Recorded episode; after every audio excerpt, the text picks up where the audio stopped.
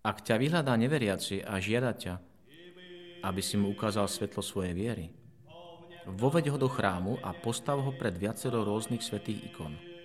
To, čo nevyjasní rozum pomocou mnohých slov, ľahšie navníma zrak.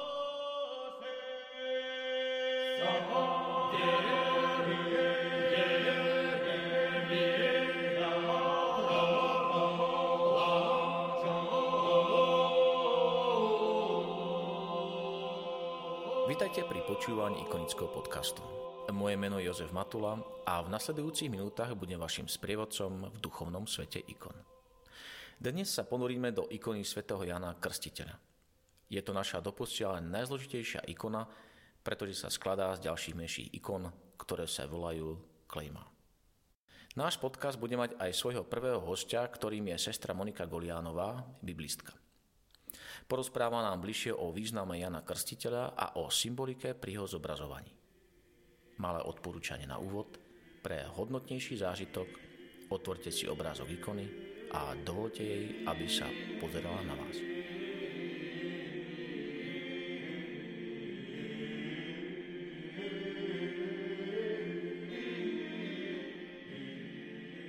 Starobilo byzantské ikony sú základom celej kresťanskej ikonografie – vo svojich najznámejších a najdokonalejších vzoroch dosiahla vysokú dokonalosť pri zobrazovaní tvári. No nie sú to tváre z tohoto sveta, na rozdiel od realizmu západu. Jej osobitosť sa odrazila predovšetkým na zobrazeniach božských chórov, nebeských mocností a symbolov. Následne aj na zobrazeniach postav pozemskej cirkvi, apoštolov či cirkevných otcov. Za dôležitú tvár byzantskej ikonografie sa popri tvári Krista a Božej Matky považuje tvár Jána Krstiteľa.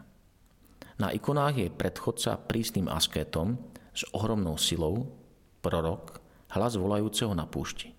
Ten, čo pripravuje cestu pánovi.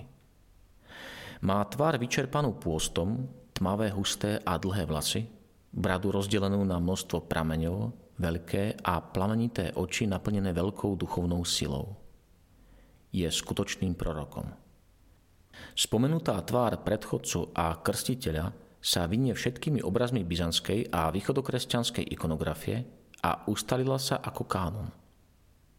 Prv, než sa k nám prihovorí dnešný host, využite krátku chvíľu na stíšenie a vnímanie tajomstva ikony. Tajomným sa môžu javiť štyri výjavy zo života Jana Krstiteľa, o ktorých nenachádzame zmienku vo Svetom písme. Viete ktoré?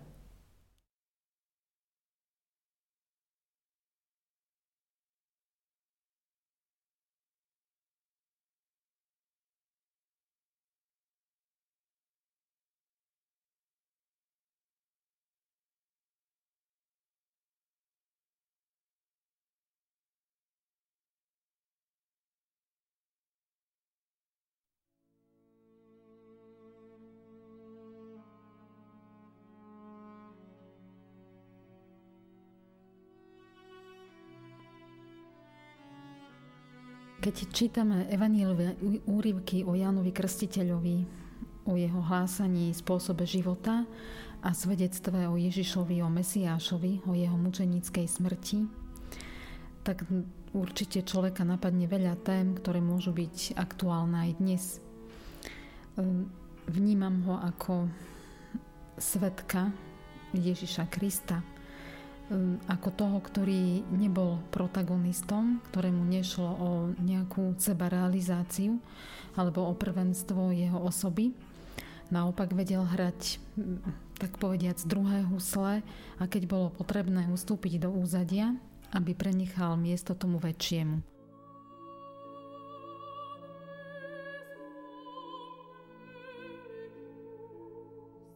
Tiež je to osoba, ktorá stojí na pomedzi dvoch zákonov. Prichádza po dlhom prorockom tichu, ktoré bolo v izraelskom národe. Má všetky charakteristiky očakávaného proroka a Eliáša, ktorí mali prísť pred príchodom Mesiáša.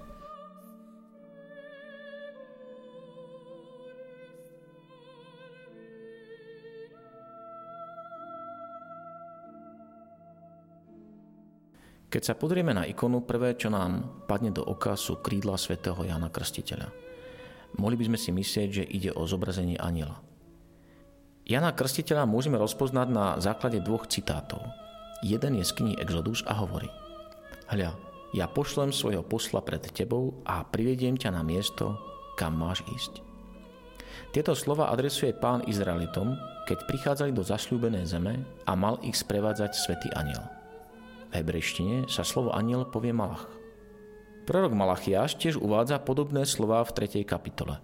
Hľa, ja pošlem svojho aniela a pripraví predo mňou cestu.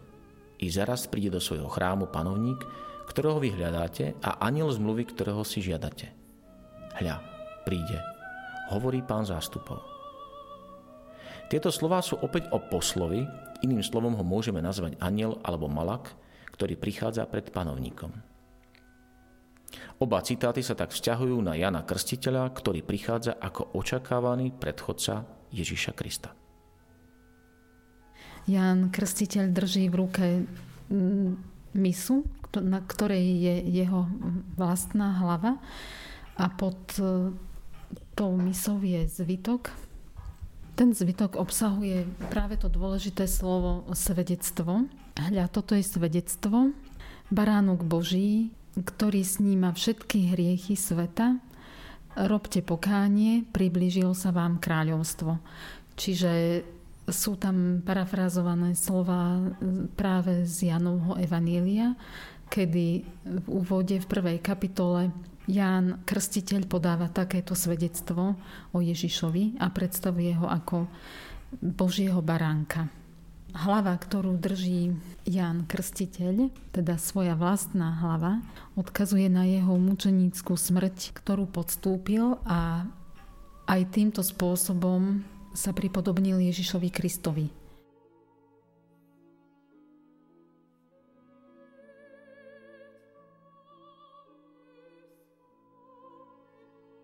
Okrem Jana Krstiteľa nachádzame na ikone dve menšie postavy, ktorými sú Ján Evangelista a svätý Ján Vojak. Ján Vojak je málo známy v latinskom obrade, za to vo východnom kresťanstve sa teší veľké úcte. Je to svetec, ktorý bol vojakom v armáde Juliana Apostaty, odpadlíka, ktorý nastúpil po cisárovi Konštantinovi. Julian bojoval proti kresťanom, pretože nesúhlasil, aby toto náboženstvo malo slobodu v rímskej ríši. Ján Vojak bojoval v jeho armáde, ale neprenásledoval kresťanov, naopak snažil sa ich ochraňovať. Za svoju činnosť bol viackrát vo väzení a to je charakteristika, ktorá ho spája so svetým Janom Krstiteľom. Odvaha postaviť sa proti nespravodlivosti a zlu, ktoré sa deje riskujúc vlastný život. Jan Evangelista je zobrazený po mm, pravici Jana Krstiteľa na ikone. Tento svetec Evangelista drží v ruke zvitok a predstavuje Jána Krstiteľa ako toho, ktorý svedčil o Ježišovi Kristovi. Pre Jána Evangelistu to bolo veľmi dôležité predstaviť Jána Krstiteľa ako toho, ktorý svedčí o Mesiášovi, pretože mu záležalo na tom, aby mm, toto svedectvo o tom, že Ježiš je Mesiáš, ľudia pochopili, aby mu uverili veriť je sloveso, ktoré sa v Janovom evaníliu vyskytuje asi stokrát a naozaj mm, to je to základné, k čomu smeroval aj Jan Krstiteľ, aj Jan Evangelista.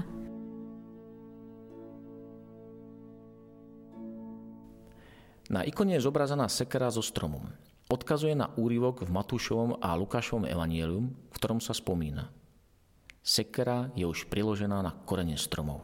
A každý strom, ktorý neprináša dobré ovocie, vytnú a hodia do ohňa. Tento obraz upozorňuje na dôležitosť robiť pokánie, lebo práve pokánie má tú schopnosť a kvalitu zachrániť hriešníka pred budúcim trestom. O tom, že ľudia začali brať výzvu Jana Krstiteľa vážne, svedčí scéna z Lukášovho evanielia. Ľud sa začal pýtať, čo teda máme robiť. Ján Krstiteľ podľa evangelistu dával odpovede, najmä mýtnikom a vojakom, ktorí sa pri svojom výkone povolenia častokrát uchyľovali k neetickým praktikám a nečestnosti. Práve ich poučuje, napomína, dáva rady a vedie na cestu k spravodlivosti. Určité zobrazenia, mm, vyobrazenia scén života Jana Krstiteľa pochádzajú z tradície a niektoré sú biblické. Je tam 16 biblických výjavov a 4 nebiblické, ktoré nie sú zachytené v Biblii. Nájdenie hlavy, napríklad mm, tak túto udalosť nepoznáme zo svätého písma.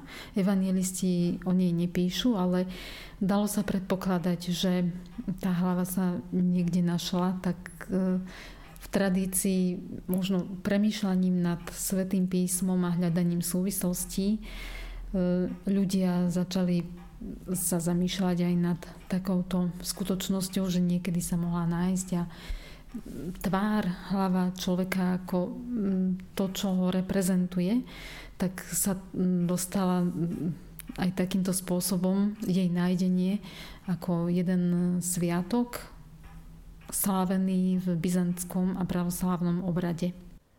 Tradícia hovorí, že keď bol svätý Ján sťatý, Herodias nariadila, aby jeho hlava nebola pochovaná spolu s telom. Bála sa, že prorok stane z mŕtvych. Preto zobrala jeho hlavu a zakopala ju na skrytom nedôstojnom mieste. Jej dôranka Jana však hlavu tajne vykopala, odnesla do Jeruzalému a pochovala na Olivovej hore. Neskôr istý mních Inocent pri stavbe základov svojej kelie našiel hlinenú nádobu a v nej hlavu, o ktorej mu bolo tajomne zjavené, že patrí svetému Jánovi Krstiteľovi. Podľa Božej prozreteľnosti táto divotvorná hlava prechádzala z jedných rúk do druhých upadala do tmy zabudnutia a znovu bola objavovaná. V 8. storočí v čase strašného ikonoborectva bola hlava svätého Jana prenesená do Komany, práve tam, kde bol vyhnaný svätý Jan Zlatoústy. Až za čias cisára Michala a patriarchu Ignáca bola čestná hlava svätého Jana Krstiteľa prenesená do Konštantinopolu a uložená v dvorskom cisárskom chráme. Pri predchodcovej hlave sa udialo mnoho zázračných uzdravení, pokiaľ svätý Ján Krstiteľ žil, neučinil ani jeden zázrak, ale jeho ostatkom bola daná divotvorná moc.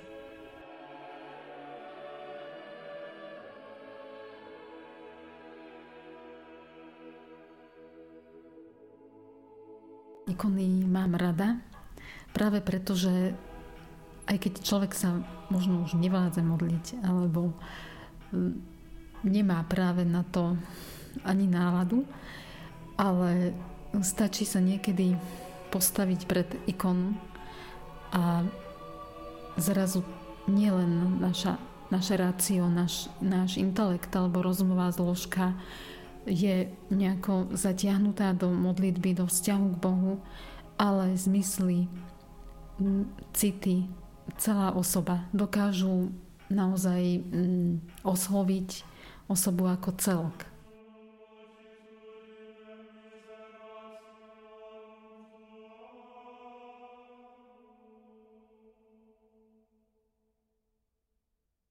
Na ikone sa zobrazuje živý človek, ale živý vo vyššom zmysle, teda vytrhnutý z kráľovstva smrti.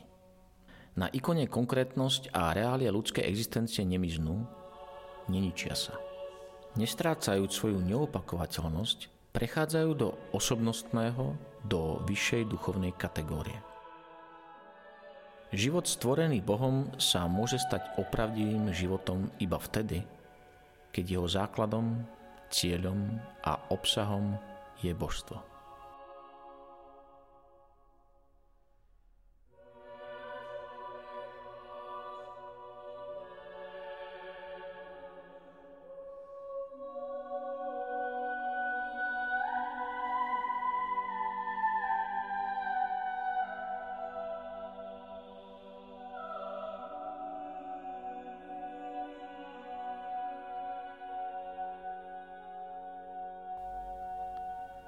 Ako Boží poklad ukrytý v zemi. Kristus nám odhalil tvoju hlavu, prorok a predchodca. Lebo keď sme sa všetci zišli na jeho nájdenie, piesňami dobrorečenia ospevujeme Spasiteľa, ktorý nás zachraňuje od zániku.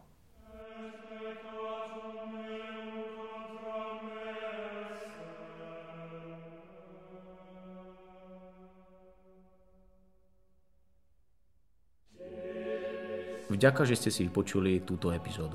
Ikonický podcast vzniká v spolupráci so spoločnosťou Hour a s galériou Ikony v Žiline, kde si môžete všetky ikony z nášho podcastu pozrieť osobne. Zvlášť chcem poďakovať manželom Urbanikovcom a Matúšovi Ďuraňovi, ktorí obsahovo aj technicky pripravili túto epizódu. Do počutia o týždeň.